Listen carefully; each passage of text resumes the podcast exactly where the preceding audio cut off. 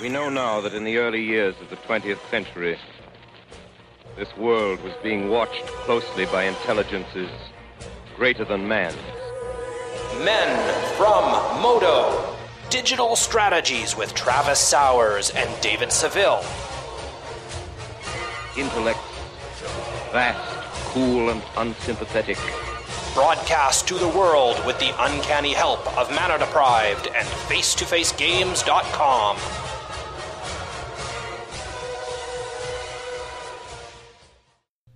Greetings, people of Earth. We're the Men from Moto, and you're listening to episode 84, Signaling Porpoises. My name is David Seville, and I have Travis Sowers on the line with me again this week. How are you, sir? I am wonderful. How are you, David? I am great. Are you less grumpy today? Yeah, I was pretty grumpy yesterday, dude. Oh, not gonna lie. Anytime I come on your, your stream around noon my time, uh, and I see you playing PUBG, I, I knew that it wasn't a good day. Yeah, so there's this hurricane coming to the East Coast, right? Oh yeah, how are you by the way? Is that is that fine? Are you getting rained on yet? We're we're fine. There's no rain yet. There's not going to be anything more than any rain here. But if you look at the exact spot where it's going to impact land, that's where I grew up. So like hmm. my hometown is getting hit with this, and I have a bunch of buddies there and family there, and like some of them aren't leaving. So that was frustrating, and I stayed up late being worried about it, which led to me not getting enough sleep, which led to me streaming with not enough sleep and playing Cube while I'm tired, and it just created this, oh my god, I'm having an awful day, I'm going to stop and take a nap sort of momentum. But today, completely over it. I've, you know, talked to everybody, said my piece, everybody that's smart has left, and we'll see if my dumb friends survive. Um, and uh, had a good stream, played some Cube. I played Arrivals of Ixalan Draft today by choice and enjoyed it. Yeah, go. Are you sure you're are you sure you're not o- not okay there? Like that doesn't sound very good. I'm I'm not gonna grind it all day long, but I think a couple of days isn't gonna kill me. It was actually kind of fun. I had a, a sweet blue black pirates deck splashing for a jungle creeper. That seems about par for the course, I would say, for that set. Mm-hmm. Okay. So, what do you have on tap for us this week? You've been kind of the champion of topics lately. What uh, what have you pulled out of your hat this week? So I, I think I've got one that'll be interesting here. We talk a lot about signaling during draft and how to read a signal, which I think is an important thing. We did an episode with Ray. It was kind of the extra half episode, uh, which is still up on my Twitch VODs if anybody is interested in seeing that, about sending a signal. But I really wanted to dial in today about reading a signal.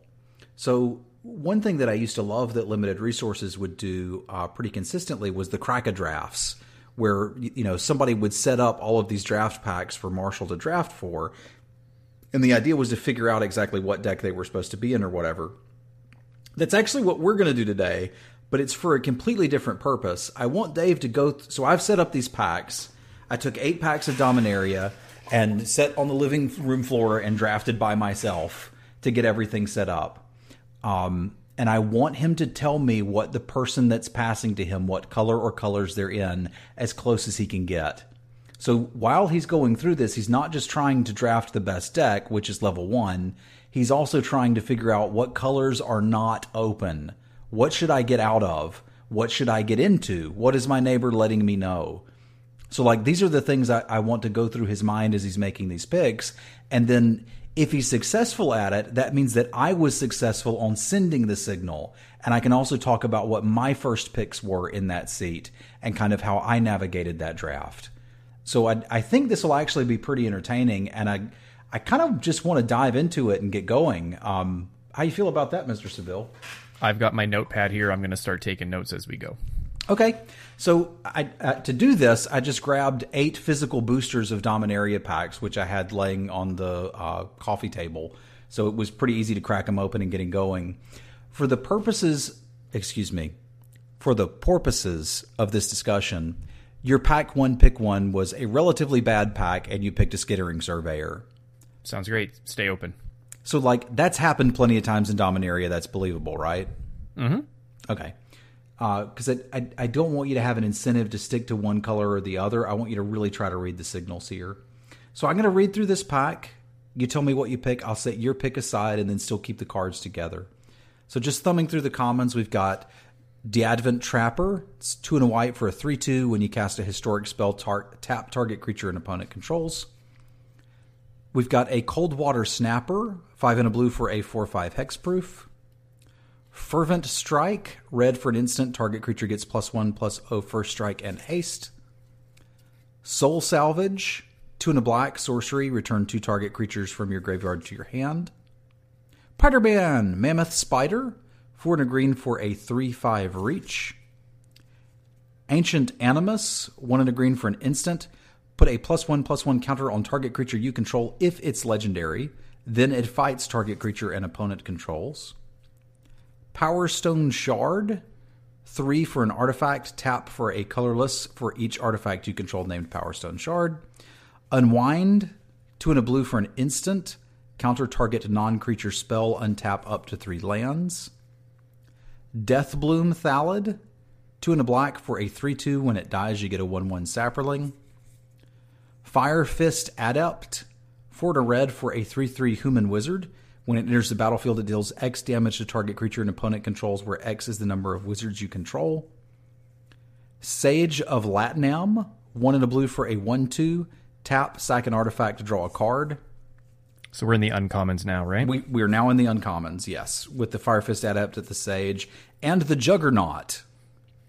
Four for a 5 3 artifact creature attacks each combat if able, cannot be blocked by walls. And there's a rare in the pack Kazarov. Five black black for a 4 4 flyer. Whenever a creature an opponent controls is dealt damage, put a plus one plus one counter on Kazarov. Uh, three in a red, tap it, it deals two damage to target creature. Oh, that's kind of a weak pack, isn't it? It's not amazing. It's not amazing. What There's what can no- you tell already having been past this? There were There's, an uncommon missing, and that's Nope. all. S- nope. Uh, Fire Fist Adept, Sage of Latinam, Juggernaut. That's three uncommons. Firefist Adept is a rare? It's Oh. an uncommon. Or sorry, an uncommon? Firefist Adept was the one that. Remind me which one that one is again. Four in a red, three three human wizard. When it enters the Oh, battlefield, yeah. X damage. Yeah, Yeah, sorry, I got it mixed up with the 3 2, the Journey Mage. yeah. So there's Okay. a common missing. So there's a common missing. Um, so a common missing, I think, usually signals to me that it's a piece of removal that's missing. Um, so I think to myself, what is the because and, and the reason for that is is because commons are um, usually the only commons you're taking over like decent uncommons and rares are removal spells. Um, but in this pack, the uncommons and rares aren't close to first pickable either. Um, but it just kind of feels to me like a removal is missing out of this pack. I guess it could be a foil. Am I right on that one? Or does a foil take the land slot? I always forget this. I can never remember. I never I've remember either, Arena so- too much I don't know. I mean, they could have also taken a skittering surveyor, similar to what you did. Sure, it could have been a surveyor. Um, I don't think that's the case. So yeah, so it could be skitterer or removal, but either way, there's not enough information here to know for sure, right? Um, generally speaking, the the commons are pretty evenly spread out when it comes to colors, um, but I don't think that you can you can bank on that. Um, but of note, there's only the one white card in this pack, so you know if I had to guess and put money on it, I'd guess that it was a luminous bonds, but I think that that is like a a very you know hard bet to make um, and be right on. But that would be my guess if I had to pick a card for sure. Otherwise, I think it's just removal in general. So like luminous bonds, Blessed. Light. It couldn't. It couldn't. Could be- be, luminous. It can't be luminous bonds. It's not in the set. Oh my god! See, this is my problem. Is I've been drafting too much M19 Yeah. and mixing it with Dominaria. So I think that this might be a bad exercise for me. So it could be Blessed Light. I apologize. What's the enchant? Oh, the seal away. That's what I'm thinking of. That's the uncommon. Okay, I'm gonna do that a lot. Is I'm gonna get M19 mixed up with Dominaria because I've been doing that all week on stream. I'm like, hey, my opponent has a trumpet blast here, and my chat's like, trumpet blast isn't in this set. I'm like, oh, um, they could have plus three plus three. Is that a thing in this set? Yeah. Okay. All right. So my bet is removal, um, eviscerate, or uh, the five mana exile. Uh, if not, I mean, it really could be anything. Surveyor. It could be uh, decent. Like it could be Call the Cavalry, something like that, because there's a white card missing. So not enough info here, but I've got a little bit of info to go on. Okay, what card you like? Ugh, I don't like any of these. You gotta Um, pick one. I know I got to pick one. Time's ticking down. I probably look at the Deathbloom Thallid because it's most consistent, and I like black. Um, Juggernaut's interesting too because it's colorless, but I am I've never been a fan of him in this format. Me Kazarov's either. also interesting. Um, you know, it locks you into black red, and I don't think I like going into black red for that specific card. So I think I take Deathbloom Thallid, hoping to wheel like Soul Salvage out of this packer, or maybe even Snapper. Okay, I can respect that pick. I'm going to set your Deathbloom Thallid aside, and we're going to go to pack two. Okay. We have Tolarian Scholar, two and a blue for a 2 3. Radiating Lightning, three and a red for an instant, three damage to target player, one damage to their creatures. Mm-hmm. Adamant Will, one and a white for an instant, target creature gets plus two, plus two, and gains indestructible. Mm-hmm. Vodalian Arcanist, one and a blue for a 1 3, tap for colorless mana, can only spend it on instants and sorceries. Mm-hmm. Dark Bargain, three and a black for an instant. Look at the top three cards of your library. Put two of them into your hand, the others in the other one into your graveyard. Take two damage. Llanowar Scout, one in red for a one three. You may put a land card from your hand on the battlefield with tap. Fungal Infection, uh, black for an instant. Target creature gets minus one minus one until end of turn. Make a saproling. Tragic Poet, white for a 1 1. Sack it, return target enchantment card from your graveyard to your hand. Yavimaya Sapherd, 2 and a green for a 2 2, comes with a Saproling friend. Pardic Wanderer, 6 for a 5 5 trample. Knight of Malice, 1 in a black for a 2 2 first strike hexproof from white, gets plus 1 plus 0 as long as any player controls a white permanent and board the weatherlight one in a white for a sorcery look at the top five cards of your library reveal a historic card put it into your hand put the rest on the bottom Okay, so there's two uncommons missing out of this pack. there's a rare and one uncommon sorry. Bo- Okay, yes, my bad. Board the Weatherlight is an uncommon. yes Um, okay, my pick is the Knight of Malice. It goes with the Deathbloom and I think it's easily the most powerful card out of this pack. Fungal Infection is interesting too. Um, Malice being here is so there's a rare and uncommon missing out of this pack. It's tough for me to think of uncommons that are more powerful than Malice um, in monocolors, if that makes sense. Um, so unless my opponent took something like a Slimefoot or a Garna or um, some other black based multicolor card, um, this is maybe potentially early signs that my opponent is not taking black. Um, but really, there's not much else that I can see out of here because the commons are pretty uninspiring. Um, and obviously, we don't know what the rare could be. So when you're looking at a pack, um, you know, generally the colors, like I said, seem to be pretty split amongst the commons. Uncommons and wild, or and the and the rares are kind of more of a wild card. Because you can't really read that. yeah Um, but Malice being here is is kind of a good sign, I think, for the Black Train, and I'm definitely taking it here. Um, but not a ton of information otherwise. I think we're going to start to see more information in the next pack. all right i think that is a very defensible pick yeah two people passed that knight of malice so that's interesting all right pack three yeah i think this gets a little more interesting here Okay. We have a Vodalian Arcanist, one in the blue for one three tap for colorless. We had that. We have a Radiant Lightning. We just saw that. We have a D'Avenant Trapper. We saw that earlier. We have a Cabal Paladin, three in a black for a four two when you cast a historic spell, two damage to each opponent. We have Adventurous Impulse, green for a sorcery. Look at the top three cards of your library, reveal a creature or land, put it in your hand, rest on the bottom. We have an Academy Drake, two and a blue for a 2 2. Flyer uh, also has kicker 4. If it was kicked, it gets two counters. Demonic Vigor, black for an enchant aura. Enchanted creature gets plus 1 plus 1. When it dies, return it to its owner's hand. A Power Stone Shard, Call the Cavalry, 3 and a white for a sorcery. Make two 2 2 white knight creature tokens with vigilance.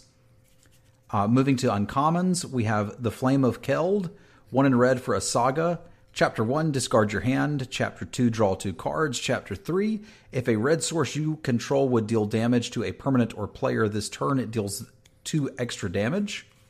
And we have Tiana Ship's Caretaker, 3 red white for a 3 3 flying first strike. Uh, if an aura or equipment you control is put into the graveyard you, from the battlefield, you may return it to your hand. So rare, uncommon, and a common are all missing. Let's see here. So when I look at this pack, I see again not a ton of information except that Call of the Cavalry is still here, mm-hmm. which is kind of interesting to me because I think that um, again, I, th- like I think that's probably higher up the chain on when it comes to commons that you could take, beaten out by a lot of removal spells and things like that. Obviously, um, Flame of Keld doesn't give us a lot of information here. Tiana also doesn't give us a lot of information here, and the rare missing doesn't give us a lot of information here. So of note, um, the black cards that we're seeing are not great. Um, and I think I think that there's probably not three black cards in this pack when it comes to common, so it doesn't feel like somebody took an eviscerate out of this pack. So, and let's look at the now print runs are a thing right? They, so they are. We had we, Arcanist and Radiant Lightning in two packs in a row. We did. Um, so it's possible that somebody took like an Adamant Will out of this pack. I don't really have all the pack runs memorized, and I don't know if they apply to Arena, but they definitely apply to physical packs, and they definitely apply to Magic Online. So if you draft enough of a format, sometimes you can start to pick up these patterns, specifically in the uncommons. I find because it's easier to memor- memorize these patterns of three cards. Yes. For example, Serra Angel and Icy Manipulator are quite often best friends in the pack. Exactly. So if you see an uncommon missing and there's a Serra Angel still there, you know, odds go up that your opponent or your neighbor took an Icy Manipulator here. Um, my pick. So there's a Trapper and a Call, mm-hmm. and there's and the black cards are bad. The blue yeah. cards, there's a Drake here as well, which is interesting. So it kind of feels like my neighbor is picking up red cards. And the reason is is because I haven't seen like red removal in any capacity here. So we in the first pack we saw uh, the first strike trick, uh, and we saw an uncommon wizard, the the three three. In the second pack, we saw Radiant Lightning, which isn't really early pickable in a lot of people's kind of lists. And then in this pack, we saw Radiant Lightning, and that's about it.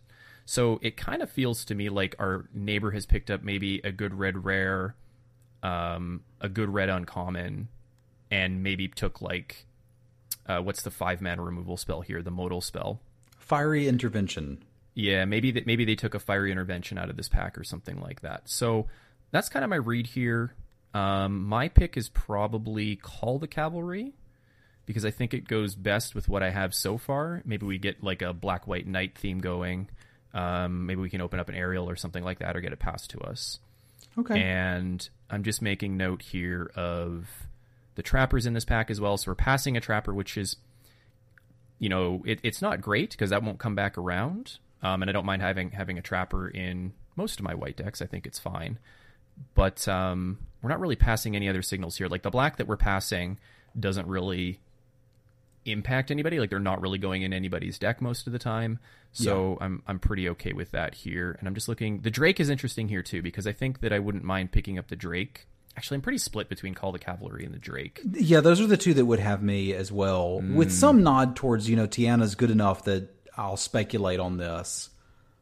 Yeah, but she's not, not that good. She's not. She's not that good to go into two colors after I've already picked two colors. Do you know what I mean? Or like two two black cards, I think. Yeah. So like, man, I, I really like Drake. I've I've been playing Drake a lot in Arena two over Call, but I think I'm gonna go Call the Cavalry.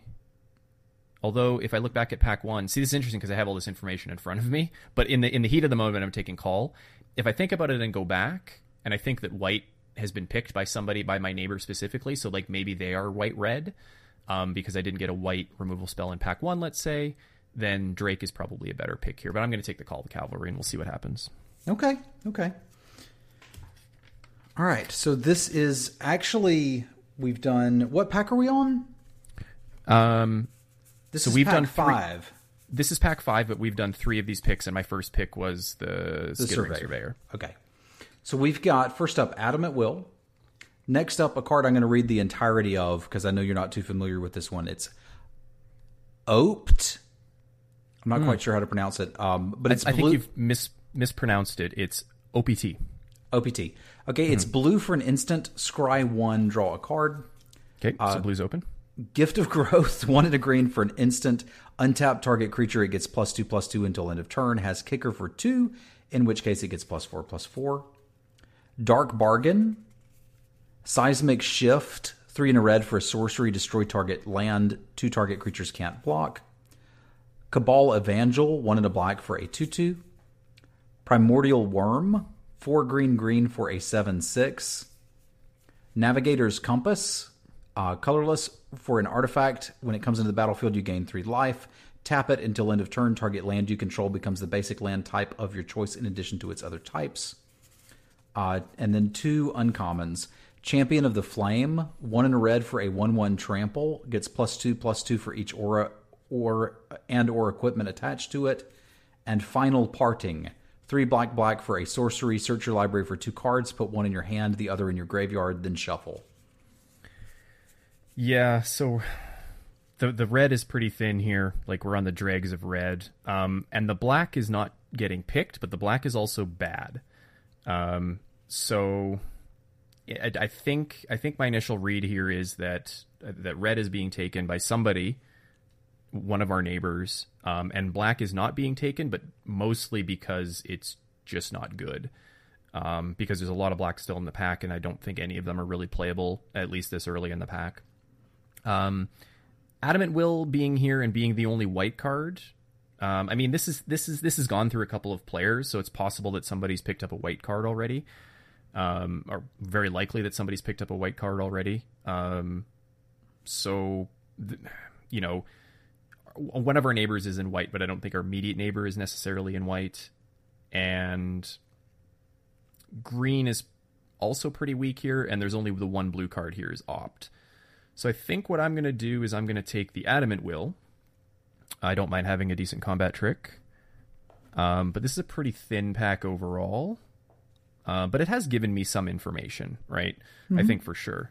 And um, you know, just filling in the pack in my head, right? Like there could have been like uh, an eviscerate in this pack, let's say, and then like the uncommon is probably some kind of gold legend because there's no legend in this pack either, right?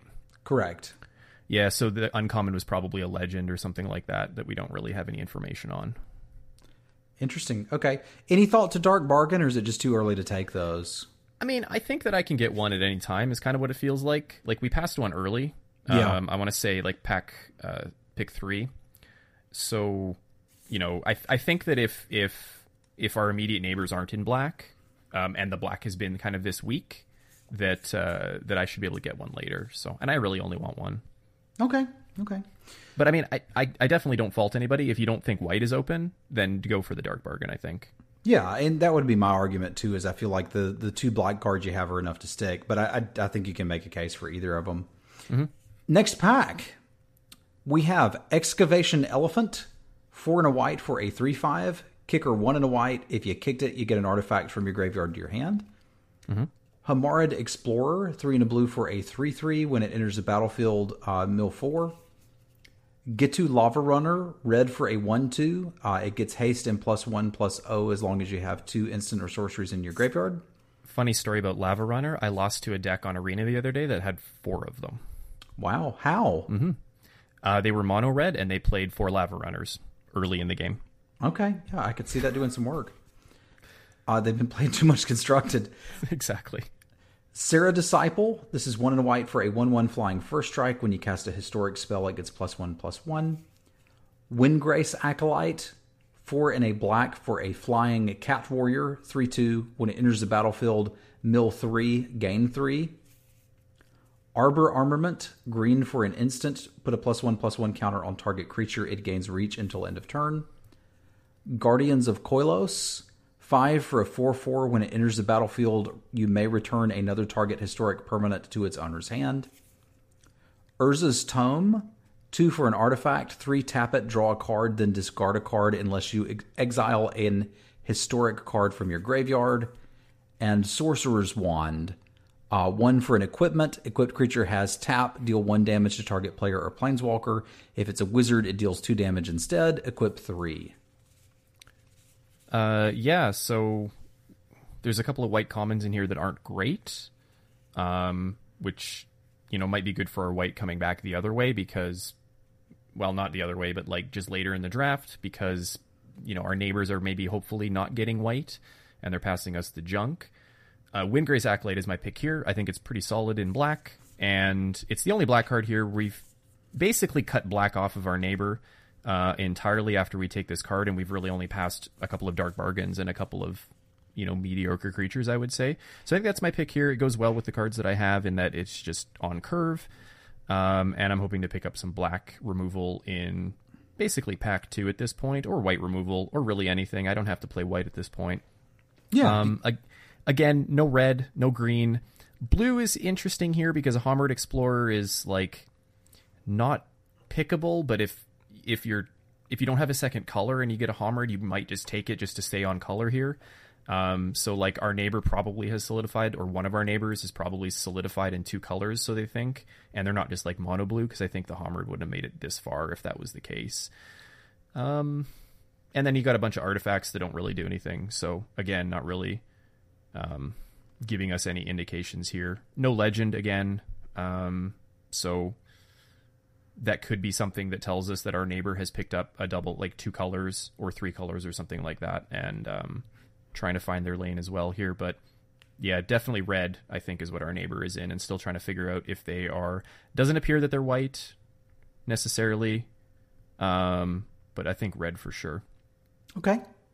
So we've Okay. got for you Knight of Malice, Deathbloom Thallid, Windgrace Acolyte, Adamant Will, and Call the Cavalry. That is correct. All right. Next pack, we've got three left. Charge, white for an instant. Creatures you control get plus one, plus one until end of turn. Arcane Flight, blue for an enchant creature. Enchanted creature gets plus one, plus one, and has flying.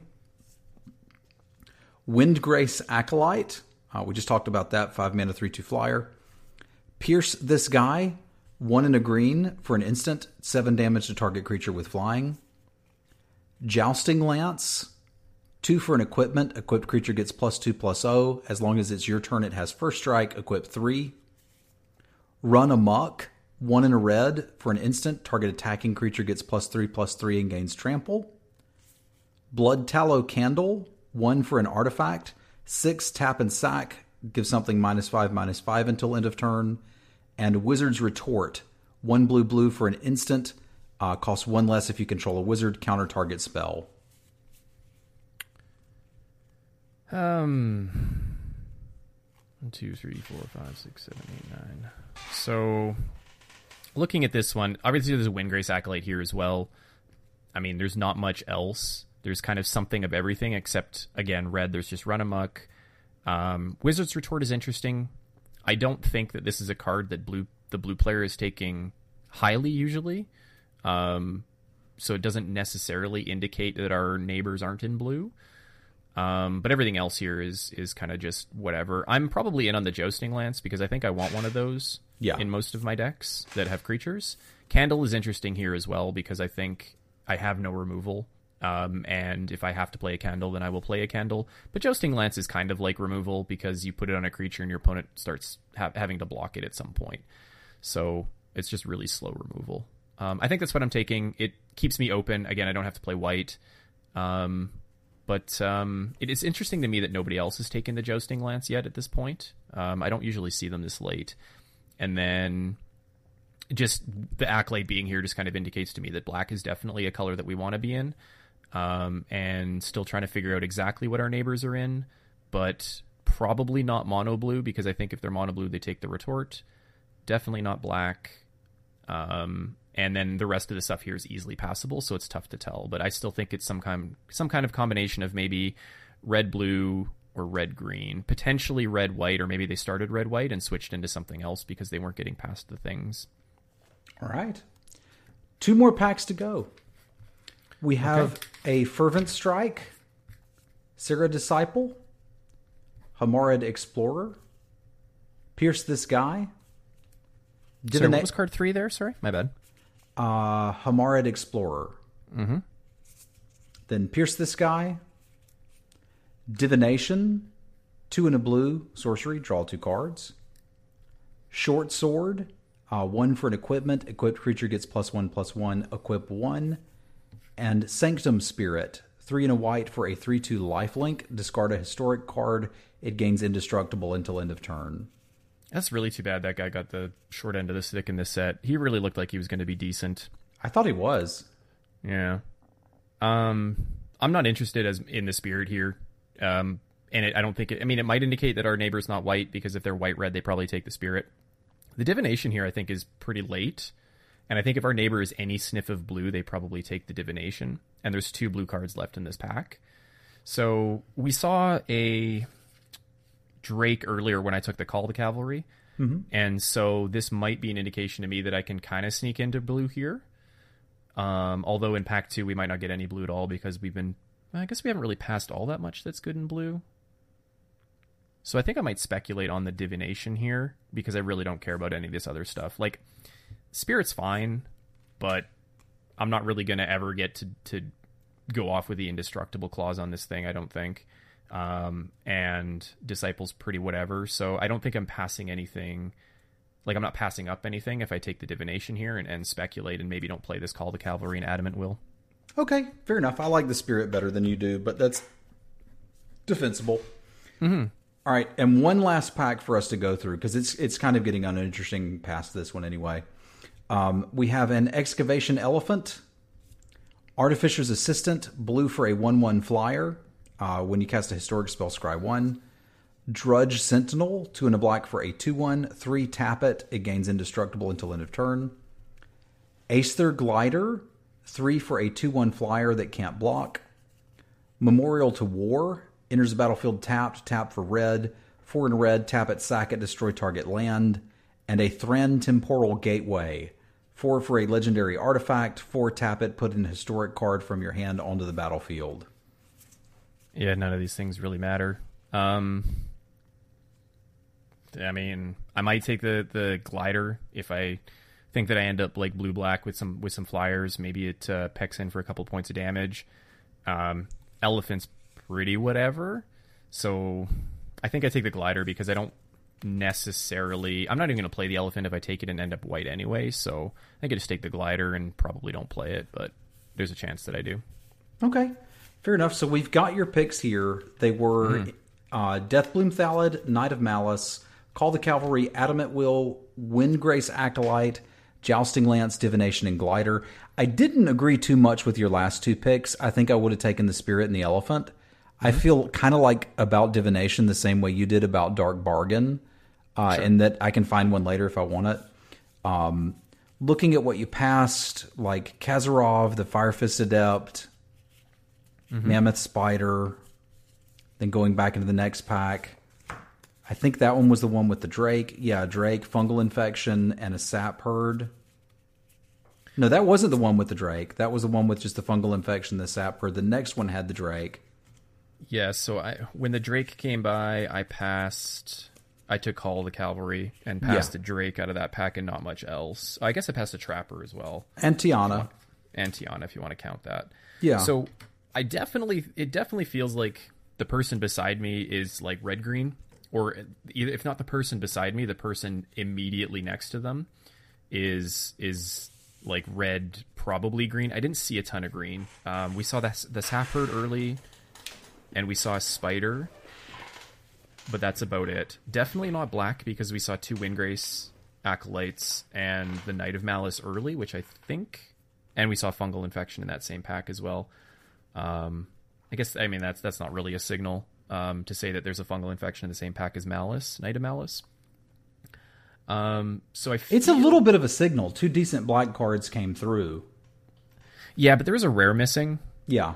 right? So so I don't think that that's as much of a signal. Like fungal infection is is good, but I don't think you're taking it over a bunch of rares. Do you know what I mean? Yeah. Um, basically, what when I look at that pack, the fact that malice is there means a lot more than the fact that fungal infection is there. Is kind of where I'm going with that. Sure, sure. Um, it, it's really tough. Like, are all Dominaria packs like this? Like, where they just get like really thin around pick six, pick seven? It kind of feels like. Yeah, you have to start looking for fringe playables, which is where that elephant comes in to like maybe I'm going to put this in not because I'm planning to kick it or do artifact shenanigans, just because the three five act's actually pretty good. Like yeah, that's the, fair. The spider is a three five. Now I realize it has reach, but like a lot of the times you're just like, cool, I can now block these four fours on the ground. Uh, so I, I end up playing it some. So you have to scrape a little bit, but I, I figure out of each pack I get about six really good cards that I'm happy to play, and then I'm I'm going to have to scrape for those last five. and that's kind of where I'm at, right? Mm-hmm. Like I'm I'm at six good cards here. Like if I end up playing white, I'm pretty happy. If I end up playing blue, I mean I don't know. I just have a divination, so yeah. So that's that's where I'm at here. So I think I did a good job of cutting off the decent black cards going to my neighbor. Although I did pass a Kazarov, it doesn't necessarily make everybody's deck. Yeah, Um, and really, aside from the fungal infection, I don't think I passed much else for good black going that way. I mean, if you can, you can count Dark Bargain, um, but again, like people aren't going to play two Dark Bargains, so Yeah. my neighbor might have picked up the first one and then passed the second one anyway. So, um, so I, I think I'm okay. It'd be interesting to see if anything wheeled. Um, obviously, we're not going to do that here, but like if Soul Salvage came all the way back around, I'd be very happy. And then I kind of know for sure that um, at least my immediate neighbors aren't in black. fair enough. So, All right. I, am still still open to my second color. Now, the purpose of this exercise was for you to guess what color these cards are. So Yes, put your money down. What did I draft? uh, I think my immediate neighbor took a white or red removal spell in pack one, and ended up in hedging between red white, but then ended up in red green. All right. Allow me to read you my picks. Okay. Pack one, pick one was Shivan Fire. Red Bingo. for an instant, two damage to target creature. Kicker four, if it was kicked, it deals four damage instead. Pick two, uncommon, Wizard's Lightning. Two in a red for an instant, three damage to any target. Uh, cost two less if you control a wizard. Pick three, Skizzik. Three in a red for a 5 3 trample haste. You can kick it for one. If you don't, you have to sack it. Pick four, somewhat unexciting. Ghitu Journeymage, two in a red for a 3 2. When it enters the battlefield, if you control another wizard, it deals two damage to each opponent. Pick five, Hallar, the Firefletcher, one red green mm-hmm. for a 3 3 trample. Whenever you cast a spell, if that spell was kicked, put a plus one plus one counter on Hallar. It then deals damage equal to the number of plus one plus one counters on to it on each opponent. Pick six, Ancient Animus, one in a green for an instant. Put a plus one plus one counter on target creature. If it's legendary, then it fights. Next, Mesa Unicorn, one in a white for a 2 2 lifelink. And lastly, Rampaging Cyclops, three in red for a 4 4, gets negative 2, uh, negative O if two or more creatures are blocking it. You read that perfectly. You said I was in red, hedging between green and white, and that's exactly where I was. How did you know? How did I know? So when whenever I'm looking at packs, especially the commons, is like I said, is like you can usually see a pretty even number of each color in when you're opening a pack. So what they call that is they call that the as fan, which means as you're fanning out the cards, you see an even spread. So if somebody says, you know, the as fan of the number of dragons in a, in a pack of whatever is two, that means on average you're going to see two dragons when you open up a pack. So what you can see is if you sort all the cards by color, specifically commons, uncommons and rares don't necessarily follow the same pattern, but you should see an even split between them, give or take. And artifacts will mess that up here as well. But basically, if if you get a pack passed to you and there's a bad red card, and all the other cards, all the other colors are kind of accounted for, that kind of immediately indicates to you, usually, that somebody took a good card in that color, right? So in that first pack, I think it was between white and red, and without all the ex- extra information, you just kind of have to guess at that point, right? Is you're like guessing, okay, is it red or is it white? It doesn't matter because you're going to get more information as you get past. So what you end up building is like this little decision tree and it starts as like 50% red, 50% white. And then you see the next pack, and again in that pack, I think. What did I not see in that pack? I'm just looking at it now. There's radiating lightning and nothing else that was red, which is really strange to me, right? That there's only one red card left in this pack, and there was Adamant Will that was still here, Tragic Poet, which was still here, uh, and Aboard the Weatherlight, which is also a white card, which is still there. So you look at that and you're kind of saying to yourself, okay, there's a real shortage on red cards here. Even though the white cards aren't necessarily great, like you're not going to first pick those white cards. Um, you know that that doesn't mean, you know, when, when they pass you three white cards, basically that's saying they're not taking any white cards out of this pack. Is is what it says. Um, now, obviously, the rare could be there, and and not all packs kind of fall this way, but you kind of start building this base of information. Now, when I'm doing it on stream or when I'm doing it in paper, I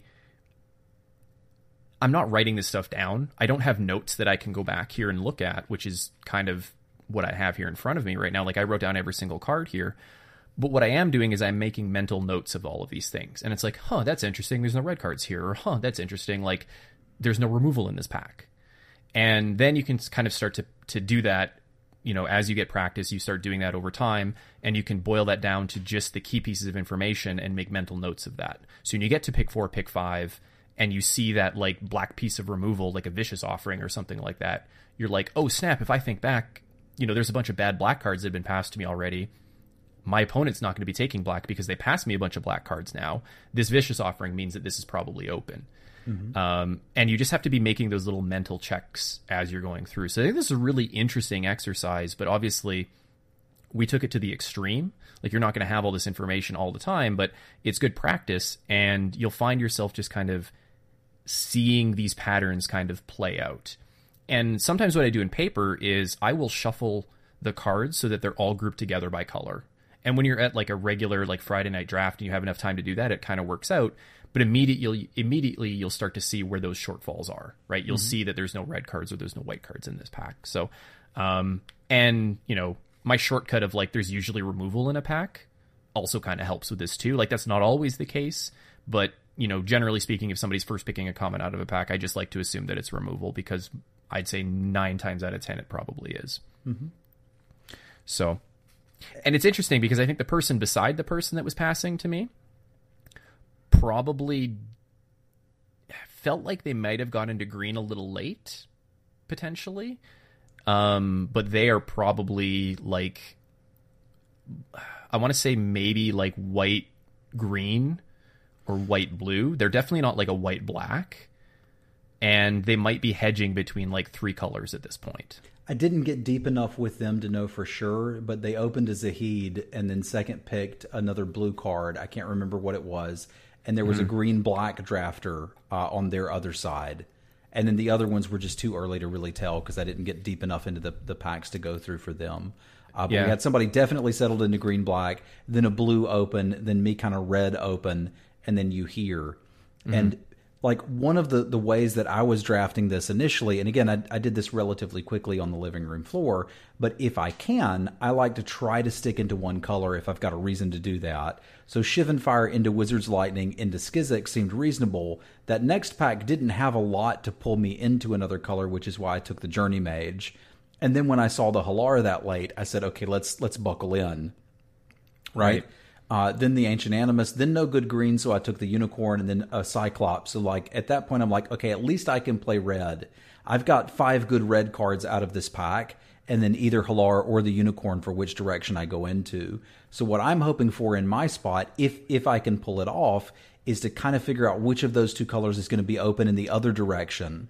So I'm going to be looking for Dave to pass me cards to let me know whether I should get into green or white since he has an interest in white, he's probably going to send me the green ones. And then I'm going to build a deck uh, around Hallar and some kickers and kind of have the green red kicker thing going. Now, you were in a position where you really couldn't stick one color because of the way the packs broke. But I think you did a good enough job sending the signals that you can probably play black white. I think it might have been better if you'd taken one of those dark bargains over the divination. Yep. Um, but uh, other other than that, like I I think you're going to be set up in a good spot, and so am I. Yeah, I definitely think that if I if I took the spirit, I'm in a I'm in a good black white spot for sure. I'm kind of hedging my bets here. Um, and then the elephant over the glider. But like, I think there's a good chance that I could wheel an elephant here as well out of like Yeah. the next six to seven picks in pack one, and and be okay with that. And I'm not going to see any good blue because I didn't pass enough good blue. So I don't think I'm going to end up blue here um, at all. I think that divination is a wasted pick. So so yeah. So I think you're right. I think I do end up black white probably. Um, there's a chance that I open something, but um, uh, you know I'm looking to pick up black removal, so I'm hoping that I open an eviscerate or a vicious offering or something like that, and then kind of carry on my merry way playing mono black. Now, I'm also going to give you an advanced strategy. Now, David, I know that you know this one, but you were relatively easily able to pick up what color I'm playing. You like at pack four, you knew I was in red. Mm-hmm. So you're you're looking at your fourth pick, and you can say my neighbor's in red. There's two things you can do with that information. One of them is what you were discussing, which is staying out. The other thing you can do with that information is get right on in. And the way to do that is to stay monocolor as much as possible. So if you can determine one color that's definitely open, and Dave was not able to do this in this draft, and I would not have done it in his position either. But let's say in, instead he'd gone Deathbloom Thallid into Knight of Malice into, say, fungal infection. Then he recognizes that his neighbor is cutting off red, and he sees a pack that has a decent white card and a decent black card. Maybe we just take the black one because your neighbor is doing such a great job at cutting red, you know you're going to see red in the next pack. That's why, in my position, I'm working so hard to cut off that red until Dave passed me the red. So you can cooperate with them. And if, if they get stuck where Dave did, he kind of has to now. Otherwise, he's going to get kind of screwed over in the last pack. But if he's able to stay monocolor, he can reap the benefits of all of that red cutting. So, like, if you find yourself in that position where you know what your neighbor is cutting and you're still able to kind of ride that line of a monocolor deck without sacrificing too much playability, as long as the person to your left isn't trying to do the same thing, then you can buck the system and get all the red cards. Now, again, it can backfire as it dominoes down the line because perhaps Susan, who's sitting next to Dave, thinks Dave is in red, but it's not actually Dave that's in red, it's Travis. So, like, there's so many levels you can do in this with drafting, which is honestly why I like drafting so much. Now, I'm a huge advocate against hate drafting. That is seeing a really good card in another color and taking it because I don't want to play against that, right? But what I'm not against is, is what they call this, which is basically letting your neighbor do the cutting for you and then reaping the benefits. If I can possibly do that, I will. Yeah, and the advantage of that is is you're not wasting picks pack one trying to cut that from the person you're passing to. Right? You're not you're not trying to set your own signals. So if you end up mono black, you didn't spend any picks on red cards here. You open a good red card. Let's say you open like a, a red rare or something like that, something worth taking. You know, you spend one pick on it, and if you don't end up red because the other person, now the person on your left, is doing the same thing, you're only down one pick Yeah. and, and it's kind of not a big deal. So it's like very little cost to you, unless you're passing something like passing up like an eviscerate or something like that. In my case, um, so, it's interesting because your opponent, your your neighbor do does all the work.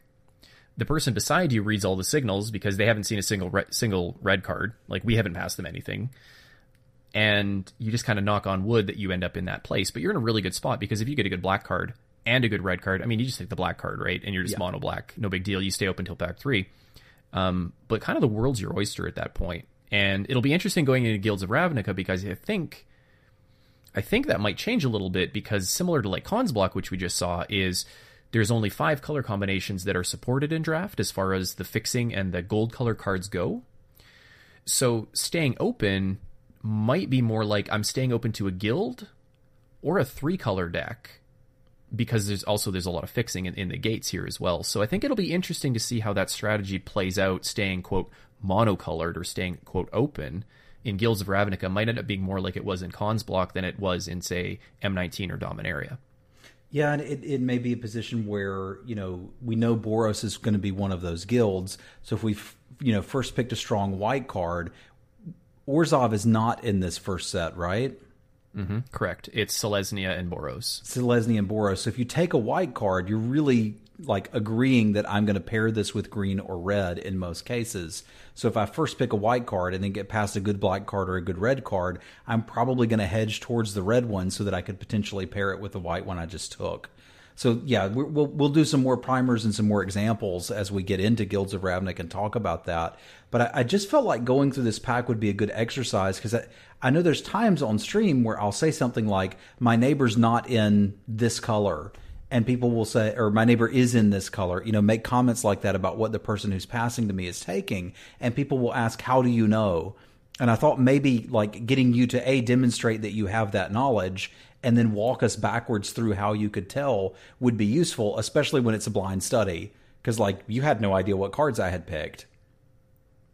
Yeah, exactly. And, um, you know, those little tricks and, and, tips, like specifically knowing how many cards of each color in a pack on average, for example, is something that maybe not a lot of people know.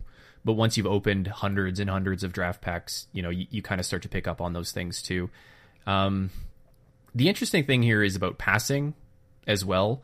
So when I, when I'm when I'm passing all of these things and I'm getting deep in here and I'm thinking to myself, what have I passed my neighbor? And I said to myself, I haven't passed them any good black cards right? The only good black card I pass them, and by good I mean is like something that indicates to my neighbor that hey maybe black is open, was really just the fungal infection.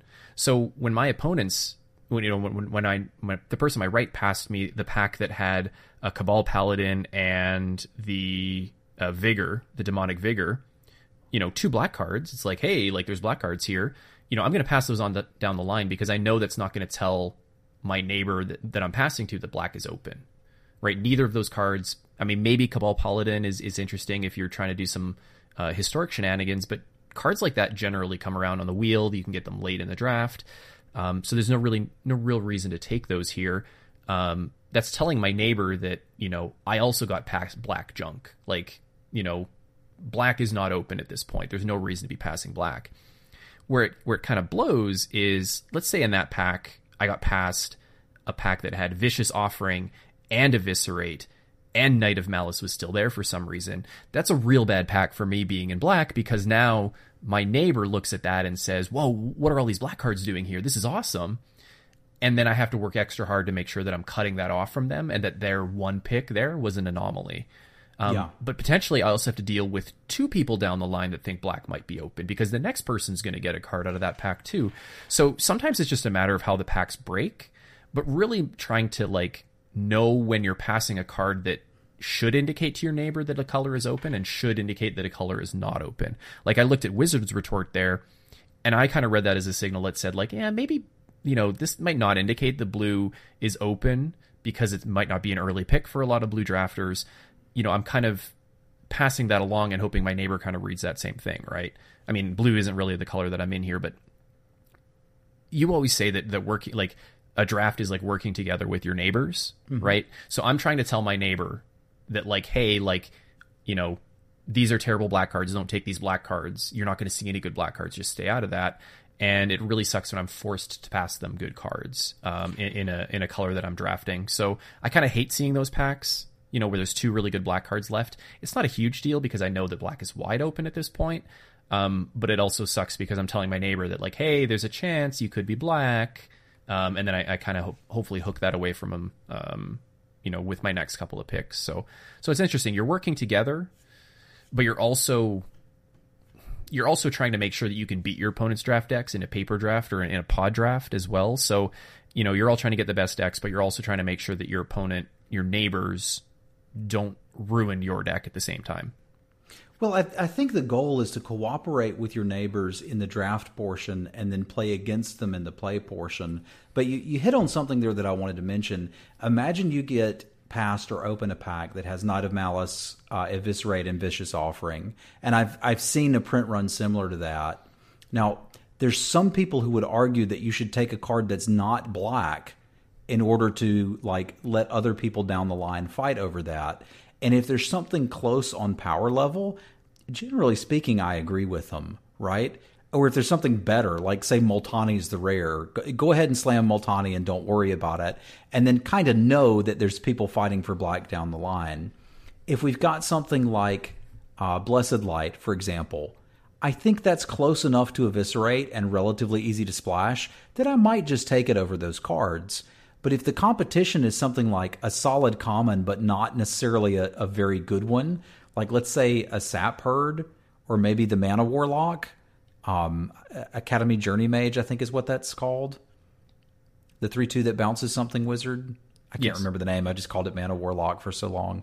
Like I'm not taking those cards, even though they're solid playables over the black one. At that point, I'll take it and say, okay, if black is open this pack, I get to play this very strong removal spell, or because I'm probably taking the eviscerate, right? So I, I definitely get to play this, and I may get cut off from it pack two, but I don't care. And if black isn't open, well, I'll either just splash it or let it go. Right. Yeah, exactly. And one of the other things that I'm going when I'm going through a, tra- a draft kind of fits into that as well is it's like, what do I think I'm going to get in pack two, and and what how does that change my draft now? So, for example, if I pass good black cards in in that specific example, and then I and then I take a lot of good black cards going forward, but maybe I, I pass a couple of medium black cards like a dark bargain or something like that. I might think that my neighbor or the neighbor to their neighbor is going to be black in pack two, which means I might see thin packs in, in black in pack two.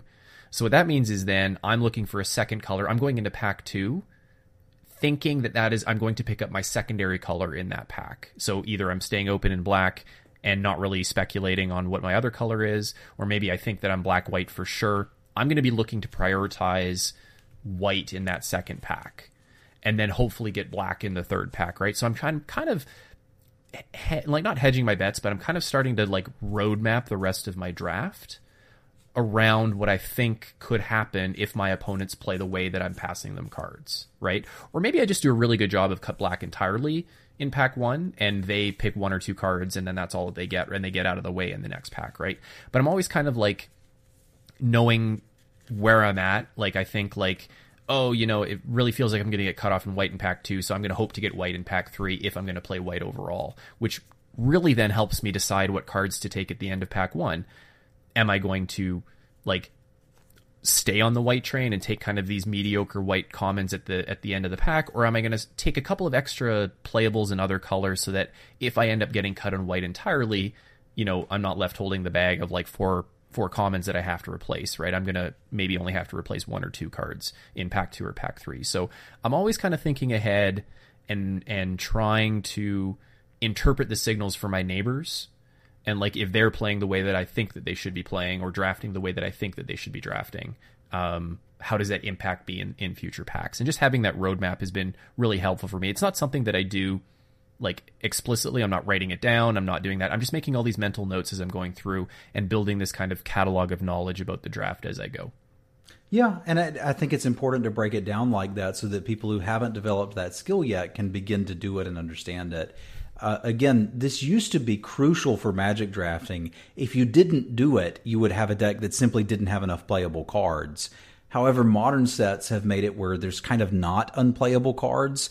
We talked about that intensely in the episode when medium cards go bad. It's kind of how they're all just medium cards now. You can still get a playable deck, and I think overall that's a good thing for limited magic. It makes it far more approachable so that, you know, Steve, who's never drafted before, can come in, open a good black rare, and then just grab random black and green cards and have a deck that he can play that's at least going to allow him to play a game.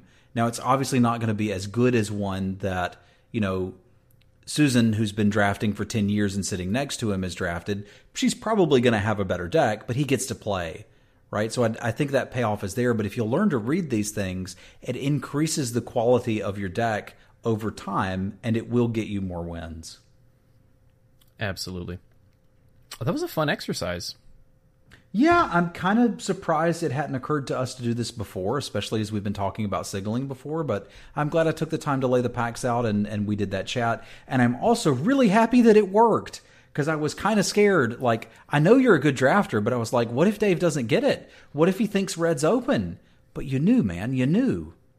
Yeah, it was it was pretty easy. Like, but you're also a good drafter too, right? Like, sometimes you just end up in a draft you can't read the signals where you know your neighbor's all over the map, right? So it really depends on on the quality of the drafter next to you, and that's something to keep in mind too. Is that let's say you're drafting at Friday Night Magic. And you're drafting with a bunch of people that don't draft all that often, right? Like they draft once a month, once every couple of months. You know, sometimes these strategies just go out the window. And reading your opponents before you sit down to draft at a pod can also be an important skill, right? Like if everybody's brand new and you, and you're the shark at the table, throw signaling out the windows because your neighbors are just going to take cards that are the flashiest or they're going to force a color and it might be really hard to read and you might just have to play very straightforward, you know, look very specifically at the cards that you get. But if you're if everybody's a shark at the table and there's like you're drafting Khans and people can go five color shenanigans and there's all those other stuff going on, like sometimes you just have to pick a lane and go and if it's open it's open if it's not well you end up with a bad deck right like online we have it easy because you just kind of assume that everybody's the same skill level as you online but definitely in paper you know it, it can be a wildly different draft experience which is interesting to me because it's accessible and approachable for everyone hopefully and uh, all these people have to learn too so I, I can tell you from experience that skill level varies wildly online as well. I, I don't think the lows are as low, uh, and I think the highs are a little bit higher. So I, I think if if paper at FNM ranges from a scale of one to seven in skill, because I, I think once you get to that point, you're like, you know, I'm probably going to play at GPs or, or come here for the social aspects. Like when I go play at a pre-release which I don't always do, I'm not going to crush noobs. I'm going to have a good time and hang out.